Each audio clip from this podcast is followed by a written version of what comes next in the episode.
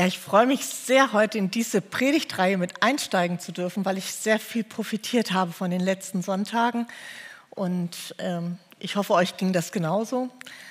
Ähm, es ging darum, dass wir aus der Mitte leben. Und ähm, darum geht es auch heute, aus der Mitte leben. Und in einer anderen Art und Weise wie in den letzten Sonntagen. In den letzten Sonntagen haben wir viel die Mitte in den Fokus genommen und vielleicht nehmen wir heute ein bisschen ein das Heraus und das Leben in den Fokus.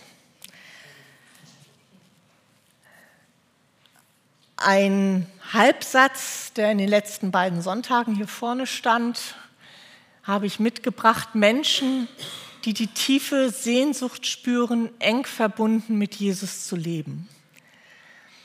Das ist so dieser Kern, dieses aus der Mitte leben, eng verbunden mit Jesus zu leben, in der Gemeinschaft mit Jesus. Das schöne Wort Kommunion haben wir dazu gehört.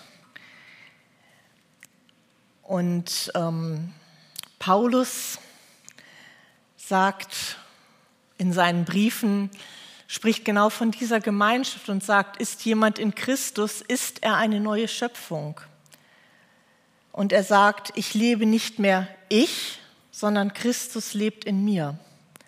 Und damit ist dieses Gebet der alten Christenheit, das Jürgen uns anempfohlen hat als tägliche Übung, so zusammengefasst, ich in dir, du in mir.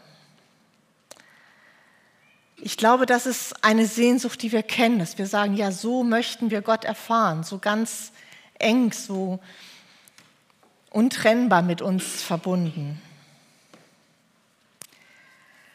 Und Paulus formuliert es als Tatsache hier. Jemand ist eine neue Schöpfung. Ich lebe nicht mehr ich, Christus lebt in mir. Das ist nicht ein Wunschdenken, das ist nicht etwas, wohin ich mich anstrengen muss, was ich vielleicht erreichen muss mit ganz vielen frommen Übungen, damit das auch Wirklichkeit wird, sondern es ist da. Das ist ein ein Fakt, das ist so. Aber, und auch das habe ich aus dieser Predigtserie mitgenommen, das ist wie, wie mit den Muskeln im Körper. Silvanus sprach da ganz am Anfang von, als er davon erzählt, dass er einen neuen ähm, Sportkurs gestartet hat. Wir haben die Muskeln, ja, wir haben sie. Und die gehen auch nicht weg so. Aber damit wir sie gebrauchen können, damit wir etwas davon merken, dass wir sie haben, dass wir sie spüren, dass wir sie einsetzen können, müssen wir sie trainieren, müssen wir sie stärken, müssen wir sie aufbauen, benutzen. Sonst liegen wir schlaff rum und wissen gar nicht, was wir alles können, wie wir uns bewegen können, in welche Richtung wir uns drehen und wenden können und wo wir hingehen können.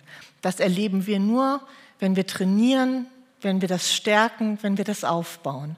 Und genau dazu sind auch diese geistlichen Übungen, die wir in den letzten Wochen kennengelernt haben, wichtig. Und auch genau dazu möchte ich heute einladen, zu trainieren, auszuprobieren, zu benutzen, um zu sehen, was Gott alles in uns schaffen kann und was Gott alles in uns hineingelegt hat.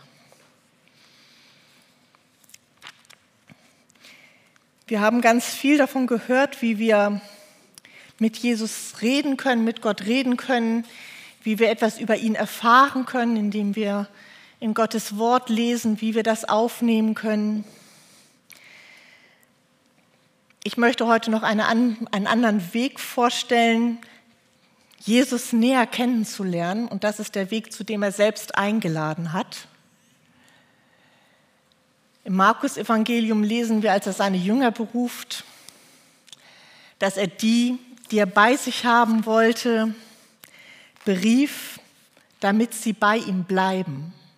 Wir denken immer, die Jünger sind berufen worden, um dies oder das zu tun, aber das Erste, wo er sie zu berief, ist, dass sie bei ihm bleiben. Das heißt, dass sie Leben mit ihm teilen, dass sie seinen Alltag mit ihm teilen, dass sie merken, was ihm wichtig ist, welchen Weg er geht, wie er mit Menschen umgeht, wie er mit Dingen umgeht, wie er, ja, wie er lebt und wofür er eine Leidenschaft hat. Mir ist das eingefallen, wir hatten Nachbarn, wir haben in einer Reihenhaussiedlung gelebt und hatten Nachbarn, die kannten wir nur vom Kommen und Gehen. Und man grüßte sich, war nett und höflich zueinander und jeder hatte so sein Leben. Und das war, ja, die Reihenhaussiedlung fing an, ein bisschen in die Jahre zu kommen und die Vorgärten waren nicht so prickelnd und schön.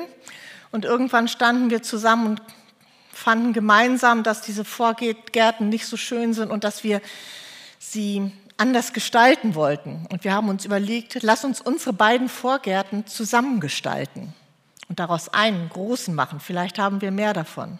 Und dann haben wir zusammen geplant, zusammen überlegt, was wir dafür für Material kaufen und einkaufen. Wir haben zusammen das Alte aufgenommen, wir haben Steine bewegt, wir haben Erde gerüttelt, wir haben neues Pflaster gelegt, wir haben bepflanzt, wir haben Bänke aufgestellt und zuletzt, als alles fertig war, dort so ein Feierabendbier zusammen drauf getrunken. Und diese Menschen, die neben uns wohnten und ja wahrscheinlich ganz nett waren, waren auf einmal Freunde geworden in dieser Zeit. Wir hatten danach, weil es so schön war, im nächsten Jahr das nächste Projekt gemacht und hinten im Garten einen gemeinsamen Grillkamin gebaut. Aber so dieses zusammen etwas machen, zusammen arbeiten, zusammen ein Projekt verfolgen, das ist etwas, da haben wir uns kennengelernt, da haben wir eine Freundschaft drüber geschlossen. Und ich glaube, dass das etwas ist, das kennt ihr vielleicht auch aus eurem eigenen Erleben, da wo man zusammen etwas macht, etwas bewegt, Herzblut in etwas reingibt, um zu sagen, lass uns zusammen, da entsteht eine ganz andere Beziehung, eine ganz andere Bindung als vorher. Und das ist das, wozu Jesus uns einlädt. Lass uns etwas gemeinsam machen. Lernt kennen, was mich motiviert, was meine Leidenschaft ist und steigt damit ein.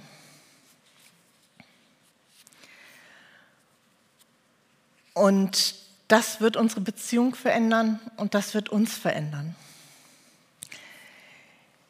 Paulus beschreibt das im zweiten Korintherbrief so, wir sehen in Christus wie die, Herr die Herrlichkeit Gottes wie in einem Spiegel. Gott spiegelt sich in Christus. Jesus stellt uns den Vater vor.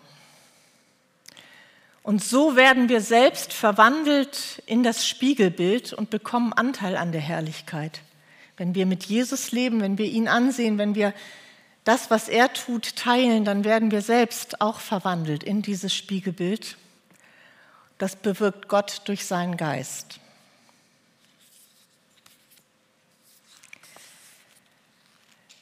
Jesu Auftrag, Jesu Leidenschaft war es, Jesu Aufgabe war es, den Menschen Gott zu zeigen. Wie ist Gott? Was ist sein Reich, von dem er so viel gesprochen hat? Und er hat gesagt, wer mich sieht, der sieht den Vater. Und es ist ganz spannend zu sehen, was hat Jesus getan, seine ganzen Wunder und Zeichen. Denn damit hat er uns Gott vorgestellt. Er hat geheilt. Das ist das, was er am meisten gemacht hat. Er hat Menschen gesund gemacht. Er hat sie geheilt. Er hat sie befreit von Dingen, die sie gebunden haben, die sie belastet haben. Er hat ihnen Schutz gewährt vor Naturgewalten, der Sturm auf dem Wasser, den er stillte. Er hat Wasser in Wein verwandelt, Genuss geschenkt. Er hat sie mit Fisch und Brot versorgt, als ihnen das Essen ausgegangen war. Das sind die Wunder und Zeichen, die er getan hat. Und das ist liebevoll, fürsorglich. Das ist so gut. Das ist so, ja, so menschenfreundlich, so zugewandt. Das ist das, was Jesus getan hat. Die Jünger hatten mal eine ganz tolle Idee, die wollten auch mal in diese Zeichengeschichte mit einsteigen und sagen, lass uns doch Himmel, äh, Feuer vom Himmel fallen lassen, weil das fanden sie besonders eindrücklich und um mal die Macht Jesu zu demonstrieren. Und Jesus hat sie zurechtgewiesen. Das passte nicht in das, was er von Gott vorstellen wollte. Das war nicht das, was die Menschen über Gott lernen sollten. Das passierte nicht. Und auch in seinen Gleichnissen und seinen Reden hat er genau das vorgestellt von Gott. Die Hingabe an das Verlorene war ein großes Thema. Er hat das Reich Gottes als eine große Feier, als ein Festmahl vorgestellt, an dem es von allem genug gab und es einfach schön war, dabei zu sein. Er hat von einem großen Schatz gesprochen und von unverdienter Großzügigkeit. Das sind die Themen, von denen er gesprochen hat zu den Menschen. Und es passt genau in das, was er getan hat, da rein. So hat Jesus uns Gott vorgestellt.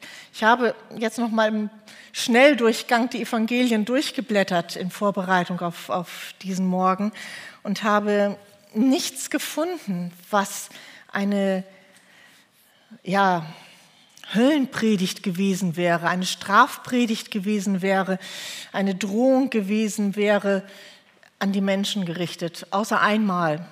Da sprach er an die Menschen, die eigentlich Gott den Menschen vorstellen sollten und die, anstatt die Barmherzigkeit und Liebe Gottes ihnen vorzustellen, ihnen lauter Vorschriften in den Weg gestellt haben, lauter Gesetzlichkeiten und religiösen Leistungsdruck erzeugt haben. Und einmal hatte, lese ich, dass er ja, vielleicht ein bisschen zerstörerisch tätig war, als er den Tempel gereinigt hat von den Händlern, die aus dem Bedürfnis der Menschen, Nähe zu Gott aufzubauen und zu Gott zu kommen, ein Geschäft machen wollten und sich daran bereichern wollten.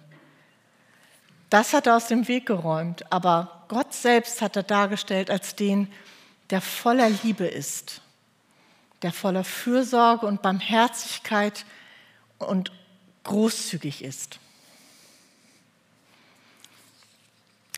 Und das ist nicht neu gewesen. Wir sagen jetzt vielleicht, ja, das ist mit Jesus in die Welt gekommen, aber das ist nicht wirklich neu gewesen. Denn seit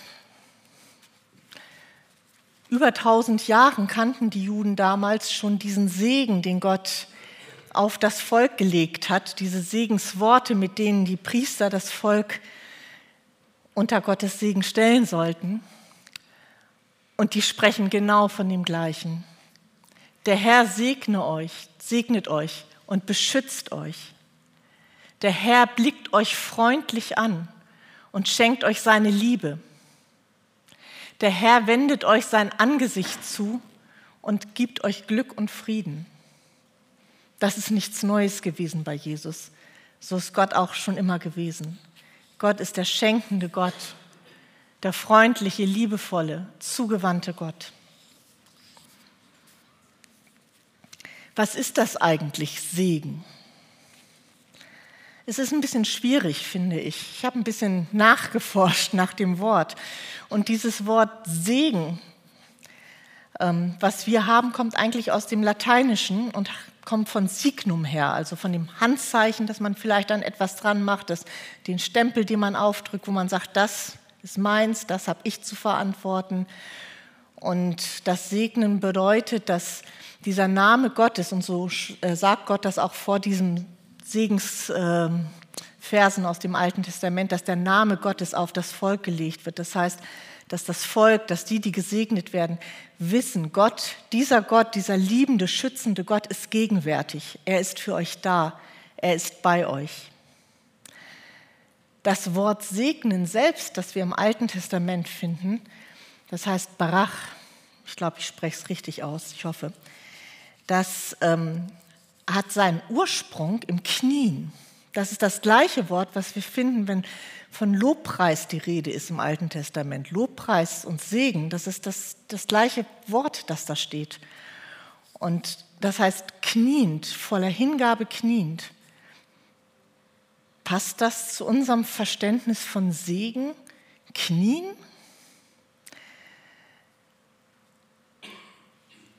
Ich weiß nicht, wie euch das geht. Ich habe immer so Segen als etwas verstanden, was von oben über mich gegossen wird. So, das kommt und Gott überschüttet uns mit seinem Segen. Irgendwo aus dem Himmel kommt es runter, wie der Regen. Oder wir hatten das jetzt gerade im Rheinland, hatten die Menschen das gefeiert, es wird wie Kamelle ins Volk geworfen. Oder irgendwie von oben kommt Gutes auf uns. So. Und ich habe mich gefragt, dieses Wort knien hat mich gestört. Aber dann habe ich gedacht, doch, es hat etwas mit dem Segen zu tun. Denn der Segen Gottes wird nicht aus großer Distanz über uns ausgegossen, sondern Gott wendet sich uns zu. Gott kommt auf Augenhöhe zu uns, um uns Gutes zu tun. Und das ist ja eigentlich nichts anderes als das, was er in Jesus Christus getan hat. Gott hat sich zu uns runtergekniet. Wir lesen das im Philipperbrief, in diesem altchristlichen Lied, dass Jesus alles aufgegeben hat, dass er alles verlassen hat, dass er sich entkleidet hat von allem, was göttlich ist und das alles hinter sich gelassen hat, um ein Mensch zu werden, um ein Diener zu werden, um ein Knecht zu werden. Jesus hat sich voller Hingabe an die Menschen hingekniet, zu uns auf diese Erde, zu uns Menschen, um uns zu dienen und um uns Gutes zu tun und um uns die Liebe Gottes vorzuleben und anfassbar zu machen. Ihr seht dieses Bild mit der Fußwaschung. Das ist ja jetzt in der Passionszeit etwas, was wir wieder bedenken werden, dass Jesus vor seinem Tod den Jüngern die Füße gewaschen hat. Er hat sich eine Schüssel genommen und äh, Wasser eingefüllt und sich zu den Füßen der Jünger gesetzt und ihnen die Füße gewaschen. Das ist also wirklich ganz nach unten gegangen, unter die Jünger, noch drunter.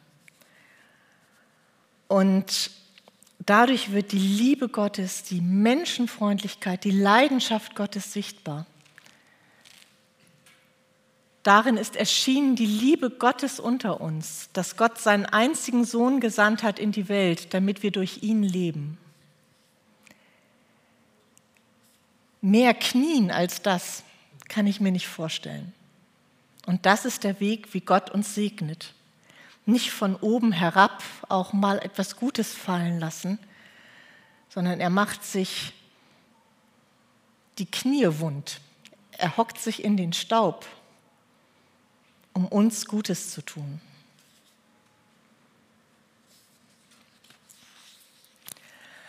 Und wenn jetzt die Jünger mit ihm unterwegs gewesen sind und wenn wir mit Jesus unterwegs sind und mit ihm Leben teilen, dann ist das genau das,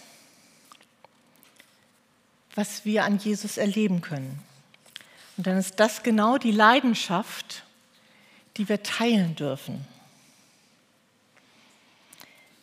Vor einigen Jahren habe ich das Lied von Hosanna von Hillsong kennengelernt. Ich weiß nicht, ob ihr das hier auch kennt. Ich finde es ein wunderschönes Lied. Und ein, eine Zeile ist mir da besonders ähm, hängen geblieben. Das ist dieses Break my heart for what breaks yours. Zerbrich mein Herz, lass mein Herz an dem zerbrechen, an dem dein Herz zerbricht. Schenk mir ein Herz, das leidenschaftlich ist für das, wofür du eine Leidenschaft hast, Gott. Ich möchte deine Leidenschaft teilen. Ich möchte das mitleben, was du lebst. Ich möchte, dass mein Herz weich wird für das, wofür du dich hingegeben hast. Und genau in dem kommen wir Jesus so nahe wie in nichts anderem, glaube ich, wenn wir das mitdenken, mitgehen. Ich kann das nicht von mir aus. Ich kann, kann, kann nicht so die Menschen sehen, wie Gott sie sieht, wie Jesus sie sieht. Ich bin auch nicht für jeden leidenschaftlich. Ich habe da auch Leute, die ich mag und Leute, die ich nicht abkann.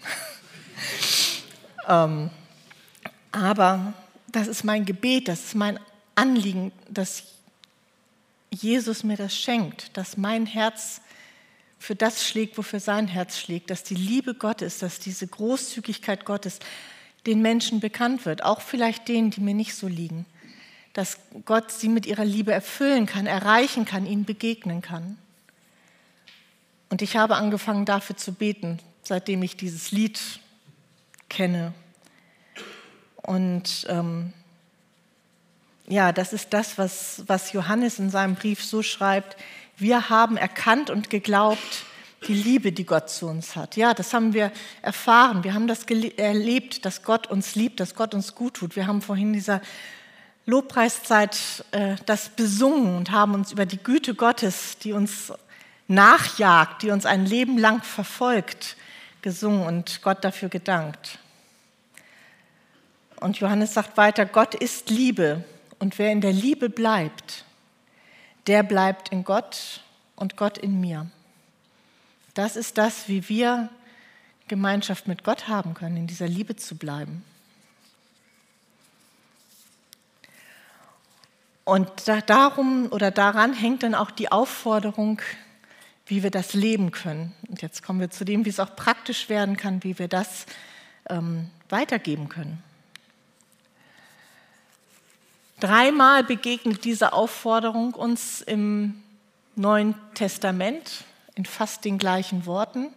Einmal sagt es Jesus zu seinen Jüngern, ein anderes Mal sagt es Paulus und ein drittes Mal Petrus. So Jesus, Paulus, Petrus, das sind schon drei große Autoritäten des Neuen Testaments.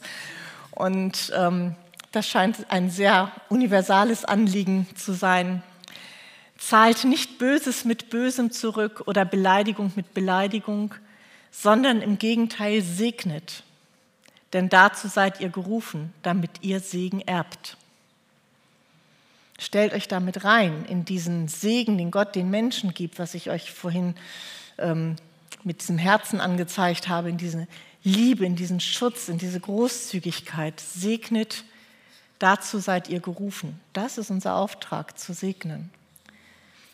Und ich habe vorhin gesagt, im Alten Testament ist dieses Wort für Segen Barach, Knien.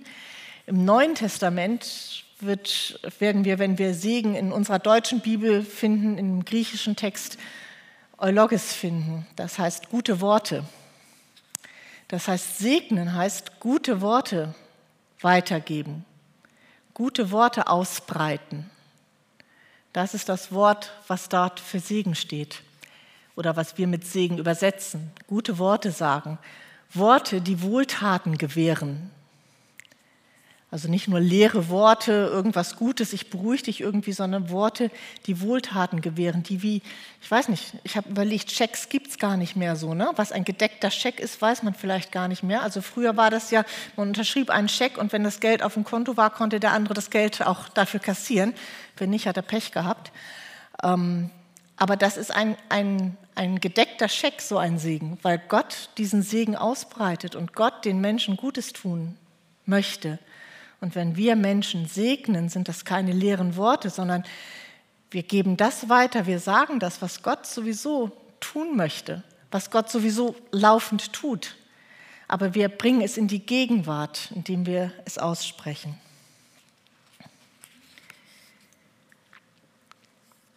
Und es gibt, gibt so viele Worte, die gesagt werden. Und vielleicht kennt ihr das. Es gibt so Fluchworte, und es gibt Segensworte.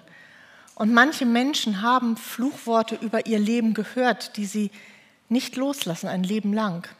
Das schaffst du sowieso nicht. Du schaffst nichts. Du bist zu nichts zu gebrauchen.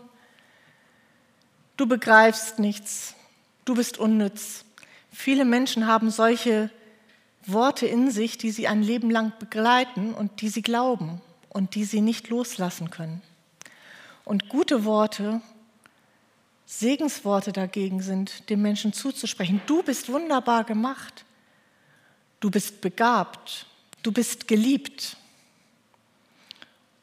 Und das Menschen zu sagen, sind Segensworte.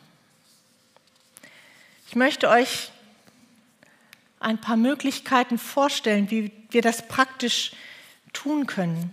Menschen gute Worte sagen, die ihr Leben berühren, die ihr Leben verändern, die ihnen einfach gut tun. Schön, dass es dich gibt. Wann sagen wir das anderen Menschen? Wann habt ihr das das letzte Mal jemand anderem gesagt? Schön, dass es dich gibt.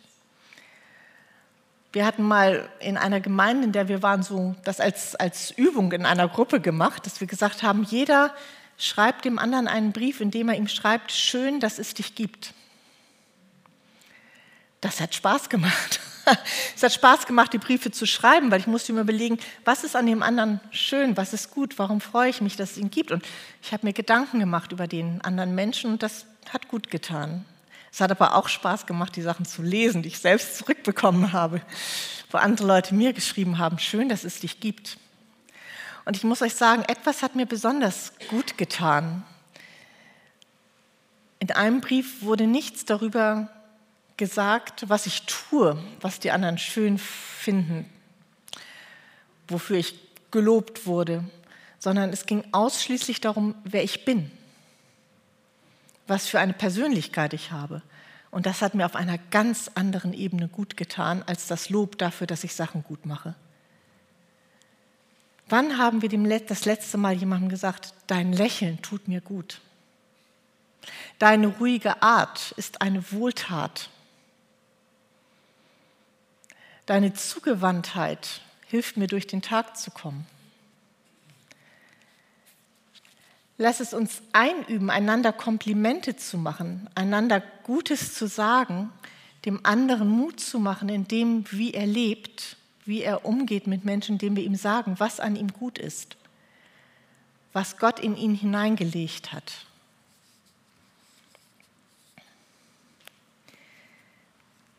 Wenn uns da vielleicht ein bisschen der Mut zu fehlt oder die Worte, oh, Entschuldigung, das wollte ich noch gar nicht, dann können wir das auch mit Gesten tun, dem anderen Mut machen. Ihm einfach nur so mal eine Packung Kekse hinstellen, mal einen Blumenstrauß schenken, ihn einfach nur so mal anlächeln oder ihm sonst irgendetwas Gutes tun. Auch das ist ein Segen weil wir die Menschenfreundlichkeit und die Liebe Gottes deutlich werden lassen. Und wenn wir einander gut kennen und ähm, wissen, dass der andere damit etwas anfangen kann, dann können wir auch das tun, was äh, einander ermuntern mit Lobliedern genannt werden kann. Ihr habt vorhin sehr viele, Jürgen hat gesagt, die sind manchmal nicht so interaktiv mit dem nach vorne gehen und sich Kärtchen holen. ähm, aber ihr seid ja alle nach vorne gestürmt und habt euch Segenskärtchen geholt. Und ich finde das schön, sich so ein, ein Wort mitzunehmen und zu sagen, ja, das, ähm, das tut mir jetzt gut. Jürgen, schön, dass du so einen Treffer gelandet hast, den du mit dir in die Woche nehmen kannst. Aber denk mal drüber nach, den nicht bei dir zu behalten. Vielleicht Vielleicht gibt es ja jemanden, dem ihr diesen, dieses Wort weitergeben könnt. Oder ihr geht nachher nochmal nach vorne und holt euch ein Kärtchen und sagt, ich möchte einem anderen Menschen gerne ein gutes Wort von Gott mit auf den Weg geben und ich nehme mir so ein Kärtchen mit und schenke ihm das. Würde ich allerdings wirklich empfehlen bei den Menschen, bei denen ich weiß, sie können auch mit Worten von Gott etwas anfangen. Das würde ich jetzt nicht dem Nachbarn im Briefkasten stecken, muss ich persönlich sagen, da hätte ich Hemmung. Aber bei denen, die ähm, mit Gottes Wort etwas anfangen, können wir das auch sehr gut machen. Einfach so ein Segenswort von Gott weitergeben in einer besonderen Situation. Vielleicht tröstet dich das, vielleicht baut dich das auf, vielleicht schenkt dir es einfach ein bisschen Freude oder eine Erinnerung daran, wie großzügig Gott ist. Wenn wir segnen, wenn wir gute Worte sagen, dann tun wir das, weil Gott segnet, weil Gott die Menschen liebt. Und ähm, dann ist das gedeckt davon, dass Gott den Menschen sowieso Gutes tut. Wir erinnern daran. Wir rufen es ins Leben, wir machen es bewusst. So wie beim Muskeltraining ich mir bewusst mache, welche Muskeln ich habe, mache ich hier bewusst, so ist Liebe Gottes. So begegnet uns Gott, so großzügig, so gut, so barmherzig. Wir können auch im Stillen segnen wenn wir gar nicht in Kontakt mit dem Menschen treten können, können wir mit Gott darüber sprechen und ihm sagen, ich wünsche mir so sehr, dass diesem Menschen Gutes widerfährt, dass ihm geholfen wird in dieser Situation, dass er Trost bekommt, dass er, wo immer du auch denkst, was diesem Menschen Gutes tut, dann können wir im Stillen ihn segnen und das Gott sagen. Ich glaube, nicht, das ist meine Überzeugung. Ich glaube nicht, dass Gott sich von mir abhängig macht, darin anderen Menschen Gutes zu tun, das nur tut, wenn ich ihn darum bitte. Ich glaube, Gott tut diesem Menschen sowieso Gutes und weiß, auf welchem Weg er Gott erreichen kann. Aber wenn es mir ein Anliegen ist, dann darf ich das Gott sagen. Und Gott freut sich darüber, dass ich sein Anliegen für diesen Menschen teile. Und er freut sich darüber, dass ich mit an Bord bin, diesem Menschen Gutes zu tun auch wenn ich nicht im Gespräch mit ihm sein kann. Und Gott wird mir mehr Liebe für diesen Menschen schenken, wird mein Herz verändern. Und wenn ich das nächste Mal diesem Menschen begegne, dann mit diesem Wissen, Gott ist ihm gut und segnet ihn. Und ich möchte das unterstützen, möchte das teilen.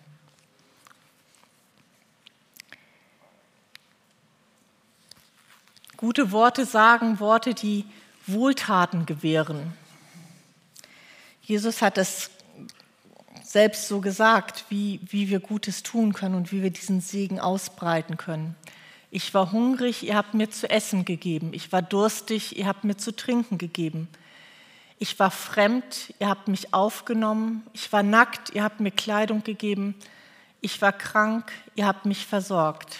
Ich war im Gefängnis, ihr habt mich besucht. Das sind Segenshandlungen.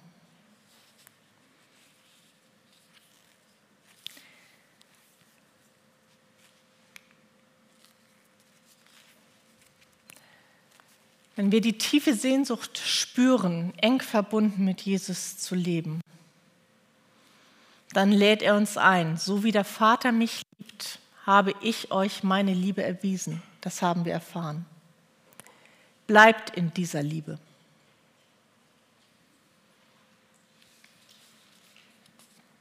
Ich möchte beten. Himmlischer Vater, du bist so ein großzügiger, guter Gott. Bist voller Barmherzigkeit, voller Liebe und voller Erbarmen. Du gibst uns nicht, weil wir gut leben, weil wir Leistung bringen, weil wir irgendetwas darstellen, weil wir besonders fromm sind, sondern du gibst uns und beschenkst uns, weil du Liebe bist, weil es dein Wesen ist zu schenken. Das ist so großartig und so fremd für uns. Und ich möchte dich bitten darum, für mich, dass du mir das immer wieder schenkst, dass es mein Herzensanliegen wird, diese Liebe zu leben und weiterzugeben. Dort, wo ich in dieser Welt bin, Menschen zu zeigen, dass es einen liebenden, großzügigen Gott gibt.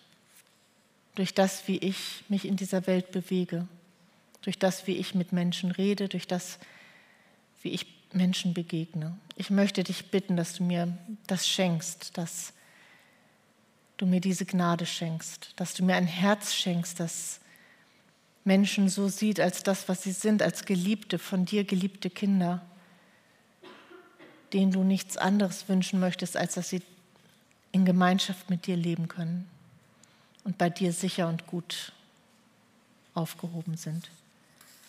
Ich danke dir, dass ich das für mich erleben darf, dass wir das hier in der Gemeinde erleben dürfen. Möchte ich bitten, dass das das ist, was wir ausstrahlen dürfen gleich hier, noch heute in diesem Gottesdienst und dann an diesem Nachmittag in der Woche, in die wir gehen, dass wir deine Liebe zu den Menschen bringen können, dass wir deinen Segen zu den Menschen bringen können. Ich möchte dir über alles danken, dass du dich zu uns niedergekniet hast, um uns das zu schenken. Ich lobe und preise dich. Amen. ja, was kann mein nächster Schritt sein, mein nächster Gedanke? Tatsächlich dieses, ein Kärtchen mitzunehmen und weiterzugeben oder das, was ihr schon gezogen habt. Vielleicht diese Übung zu sagen, ich möchte jeden Tag einem Menschen ein aufrichtiges, ernst gemeintes Kompliment machen, damit er weiß, dass er ein geliebter und geschätzter Mensch ist, ein wunderbarer Mensch. Vielleicht dieses, dass ich sage, ich möchte einmal am Tag einen Menschen glücklich machen durch irgendetwas, was ich ihm schenke, was ich ihm Gutes tue, sodass er etwas von der Großzügigkeit Gottes erlebt.